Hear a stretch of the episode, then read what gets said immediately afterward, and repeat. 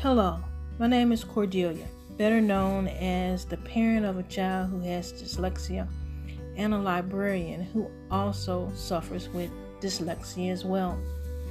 My podcast basically chronicles the issues faced as a parent, faced as an individual who has dyslexia, who is remediating both the child's dyslexia and her own. It also chronicles the fear and worry that a parent has. You have the normal worries. Dating. Is little Tiger making good decisions about the people he's around? Has his father and I been good role models so that he will choose?